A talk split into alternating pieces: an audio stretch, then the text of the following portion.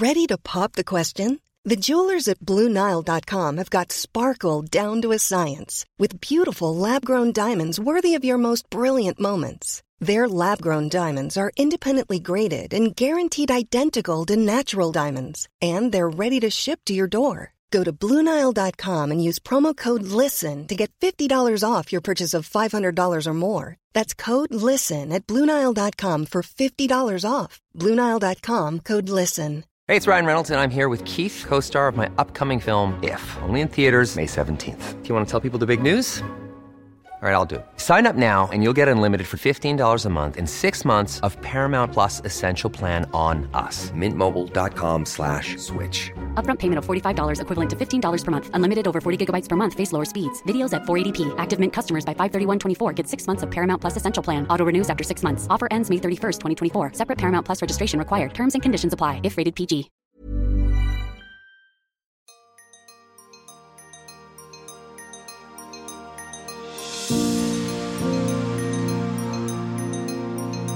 I'm Sarah Wilson, and this is Wild, a show where we talk with the biggest minds in the world about the ideas that can help us love and save our one wild and precious life together on this planet.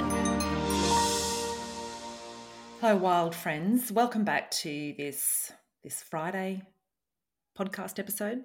It's a new shorter episode format that I do on a Friday where you get to ask me whatever you like and I have a free form stab at answering it.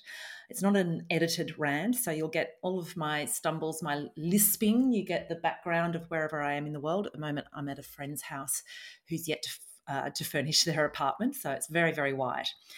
Now, if you have any kind of question uh, for me, please do send it through. Now, it doesn't have to be about me, it might be about something relating to what I've written about or a previous wild podcast episode. Send your question through to Substack, um, sarahwilson.substack.com, and it's there that you can actually watch this conversation as a video and join the conversation afterwards. Um, so, look, today, and I'm just going to adjust a little bit of a light here. I've actually got myself a little bit professional and bought a light. So you can probably see the glow on my glasses.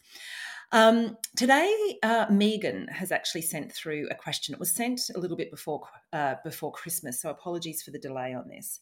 The question today is: Do you regret not having children, not having having kids? My short answer is no, and uh, I suppose you'd probably after a longer answer there are a few things going on here. Mostly, I try not to regret all that much in my life. And I'm afforded this luxury, I guess, this aptitude precisely because I agonize over all of my decisions. So by the time I make a decision, I have made a lot of peace with whatever decision I have made because I've done the wrestle. I've gone backwards and forwards on it. And this is one of the benefits of being someone who thinks a lot and has anxiety and takes life very, very seriously. So I've been thinking about this um, this question that you asked megan i have a close friend and she's going through a terrible breakup with her husband at the moment it seems to be something that often happens at this time of year to be honest, she's actually been going through this process for three years. She's been agonizing over the relationship, trying to save it, trying to coax her husband to, to grow to a level closer to where she's grown to over the last couple of years. And she's been trying to nudge the dynamic away from, I suppose, narcissistic responses, gaslighting, uh, and, and the general pushing away, the deflecting that can go on in these kinds of scenarios.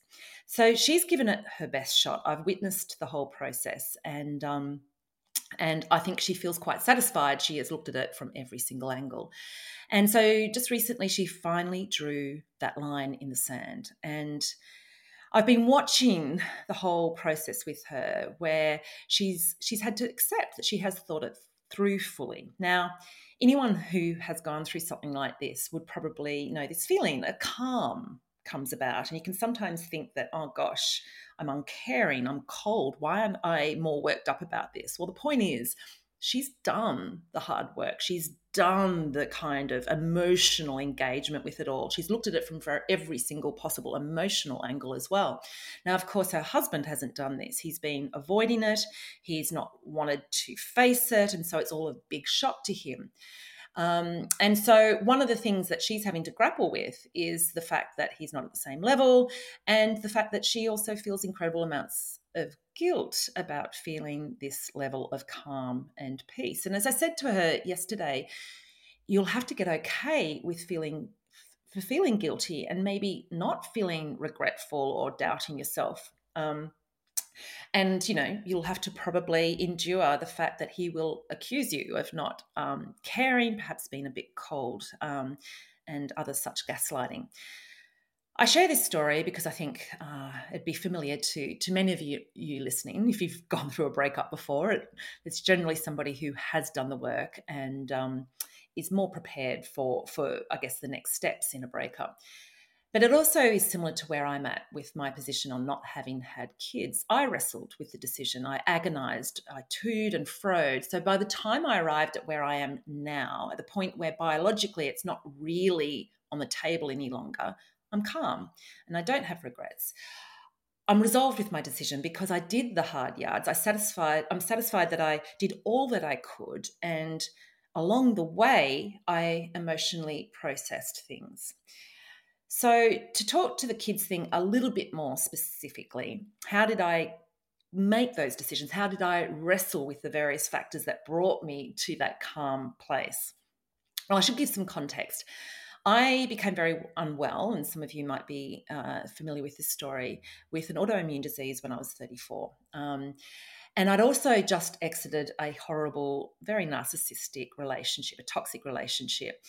And I guess related to this and related to being sick, I was told I could never have kids. Um, and so the long story shortened rather dramatically, over the course of about 10 years, I reversed this health news and a bunch of other health markers. And much to my surprise, I found out that, in fact, somewhat organically, I found out that I was very, very fertile. Um, and so what followed were 10, let me correct that, were five pregnancies.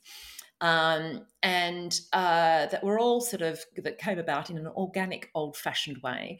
Uh, and and one of them, I should say, was uh, from buying. This is quite the story. Buying sperm on the internet from a Danish 21 year old poet that I got sent to Greece where I had it inseminated using a sort of a technical turkey based scenario. This might be too much information for some of you, but I have written about this story in This One Wild and Precious Life.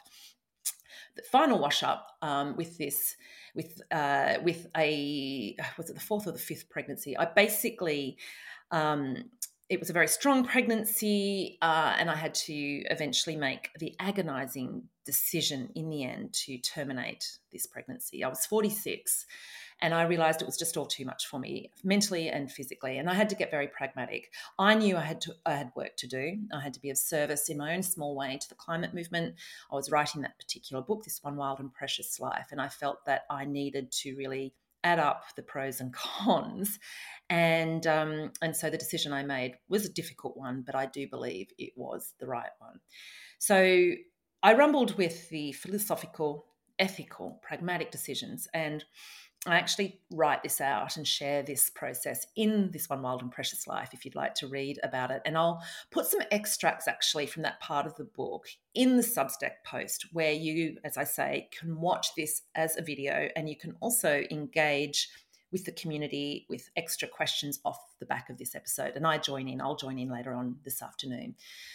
So, um, and, and this piece really talks to the idea of becoming an adult with all of this stuff. Um, and it pertains to any kind of very difficult adult decision that you might be making in your life. So you might be interested in, in checking that out. So, my childless position today was in part a concrete decision at a very defined point, which I don't regret. Because as I say, I covered every possible angle. I looked at it from from through different lenses. I ran pros and cons. I talked about it with select loved ones, and I sat in the pain of it for weeks, actually for months in the end, crying, crying into the darkness many, many nights in a row. So by the time I emerged with the decision, I could sit with it calmly because I'd moved both intellectually and emotionally through it. So I think I've I've made that point. But being kid free, kidless, was also a result of having perhaps not acted sooner, not prioritizing other things in my crucial years in my 30s, perhaps leaving it too late and, and not doing that hold my breath, pinch my nose, and jumping into a into a not perfect relationship, but one that's good enough for producing a kid kind of route, which is a route I know a lot of people take, and it's not a bad one necessarily. In many ways, it's quite in keeping with how it has been done for eons.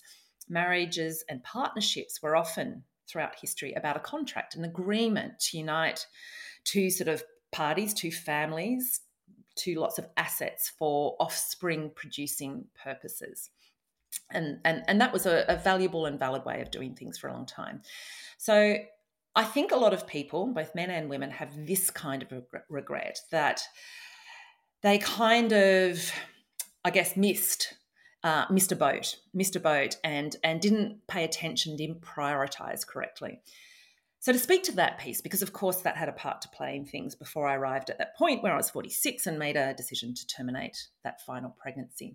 To a certain extent, um, I guess what I've just explained applies here too. So for two decades, I observed and analysed the pressure that I felt and that's placed that was placed on myself to have a child, and to this idea that I should be prioritising differently. I guess I just didn't take it as an inevitable, you know, that it's what I should do. I questioned it, you know, and I've been like this most of my life. When I'm told I should do something in a particular way, I, I see that as a, as a trigger to question it and to think, well, why? And who's telling me to? And who, who you know, where are the vested interests? Um, and I've been like that all of my life. You know, I've, I've used this phrase before. Many of you would be familiar with it. I see a wet paint sign, do not touch. All I want to do is touch it, or at least ask why I can't touch it. So, uh, look, my there was anger, of course, and there was also resentment that was playing into all of this around this feeling that I felt unmet by a society that, on the one hand, said that I should have it all, that I could have it all, um, and that you know women could and should do everything, but then I landed in my 30s and found that I was very, very much in a culture, a society, um, where men were not meeting women of my generation in a similar way. They didn't get the same memo that, hey, we're all going to enter the workforce. We're all going to be just as talented and, and we're all going to contribute different things. And this is the new paradigm. And so we're also going to have to share child rearing, procreation responsibilities. And hey, we're probably going to need a little bit of help from the societal setup that creates this as the imperative. So, of course, and this would be familiar to many women, but also men who've also had to to join this, right? To be part of this. It, it, it really did mean doing it all. And having a family meant doing so where it was women who largely had to make the sacrifices so that this neoliberal setup could keep rolling along. And of course, as many of you know, the neoliberal setup means less and less government intervention. And so this is why we have so many problems with childcare. Um, and that kind of thing, which really needs to be part of any system that suggests that two parents need to be in the workforce and that women should be actively engaged in, in a career. So I could go on. It's a big topic. I have spoken about it before, both here in this AMA kind of section, but also on my Substack. So you can go and catch up on that, and I'll have the links to those in in the Substack post that I've been mentioning yet to be written, will be done by the time you listen to this. But the point is, I had to resolve this resentment. I had to resolve these conflicting pressures and roles and responsibilities because um, it wasn't going to be done, at least in my lifetime. So, in the end, I did this via radical acceptance and trust. And I use that phrase that I use here a fair bit that um, my dear friend Tim Brown taught me keep the camera rolling. That is to say, okay, if this is the decision that you've made based on where you're at and what's available to you and the compromises that you will have to make, then all right, let's see what happens next. Because really, quite often, and this is where the trust comes into it, things do happen for a reason. That sounds particularly woo woo, but you know, the sum total of your life experiences land you where you are today. And it is actually sometimes really interesting to go and look at those those dots right that connect to form the picture and to see that you were an agent in all of this and there was something driving you to this position where you are today. And um, that is a really big part of what i mean by radical acceptance. So what do you do from there? Well, you go, okay, well, here I am. This is where I am. There's no one to blame. There's I can't lash out. I, I, I can't remain a victim because I want to live the rest of my life productively, and victimhood holds me back. So what am I going to do about this situation? And so I basically figured I was going to make the most of being a woman in this particular time in history who does not have children. Um, so part of this that I found, well, there was a, a, a, line of thinking that I found particularly helpful here. I realized that this imperative to have children and form nuclear, nuclear families and continue that sort of that imperative of reproducing, producing tax-paying citizens is not wholly functional any longer, nor is it appropriate you know and i realized that maybe my intuition the thing this something this this force that was perhaps guiding me not to have children and and to make different kinds of decisions and to prioritize other things in my 30s and my early 40s maybe it was onto something. Maybe it was actually being informed by um, what i was seeing happening in the world. And yeah I, I do think there was some intelligence going on there that i wasn't fully conscious of um, and so, yeah, we, and what I'm really pointing to is this idea that having children at a time when the planet is struggling um, is is is not is not the same hasn't got the same appeal and and uh, benefits as it has in previous generations. Um, and there are a bunch of other redundancies, I think, inherent in this kind of nuclear family setup. Um, in part, this idea that women don't need that structure to have children, nor do women need to be having children to feel fulfilled and to have a very productive, spiritually, um, you know, so a spiritual role in society.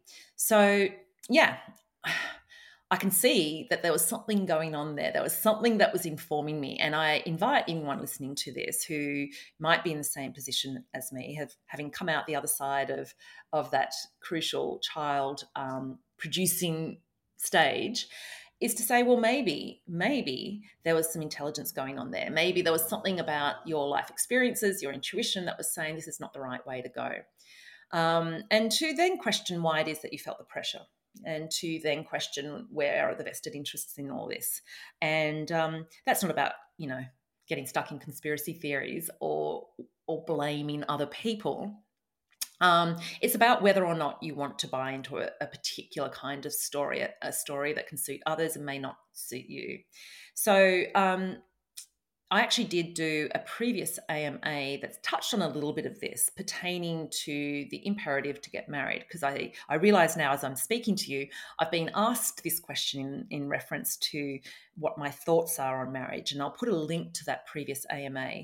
Um, that link on Substack also points to a whole range of really interesting articles that came about around about the time I was asked that question out of studies that pointed to how oh gosh, you know, to solve a whole bunch of problems in society today, women need to to lower their standards, potentially even shift their political thoughts and just get married already. Um, and you can catch up on that, as I say, via the links that I'll provide in the show notes. So yeah, um, there's a lot there. Um, as I say, the short answer is I don't have regrets. I don't have regrets because I I I did think all of this through very very carefully, and the meta the, the meta um, message here, I suppose, is that when we do think things through with discernment, when we do sit in a problem, both intellectually but also emotionally, spiritually, psychologically, philosophically, we can arrive at a point where we can be at peace with the decisions that we that we make. Um, and I think particularly with these kinds of issues, which are you know that do touch on emotional spiritual uh, a whole range of different things and are often informed by a, a, an intuition that we're not always conscious of um, so yes megan i hope that answers your question as i say all of you are invited to post your questions uh, post it uh, in the substack post where you can watch the video version of this rant. And uh, yeah, I will speak to you next week, next Friday. Um, and of course, on Wednesdays, I have the main wild interview. You can also post suggestions for guests and themes and topics and arguments and angles that you would like me to cover more broadly here on Wild. As I like to say, stay wild, and I will see you next week.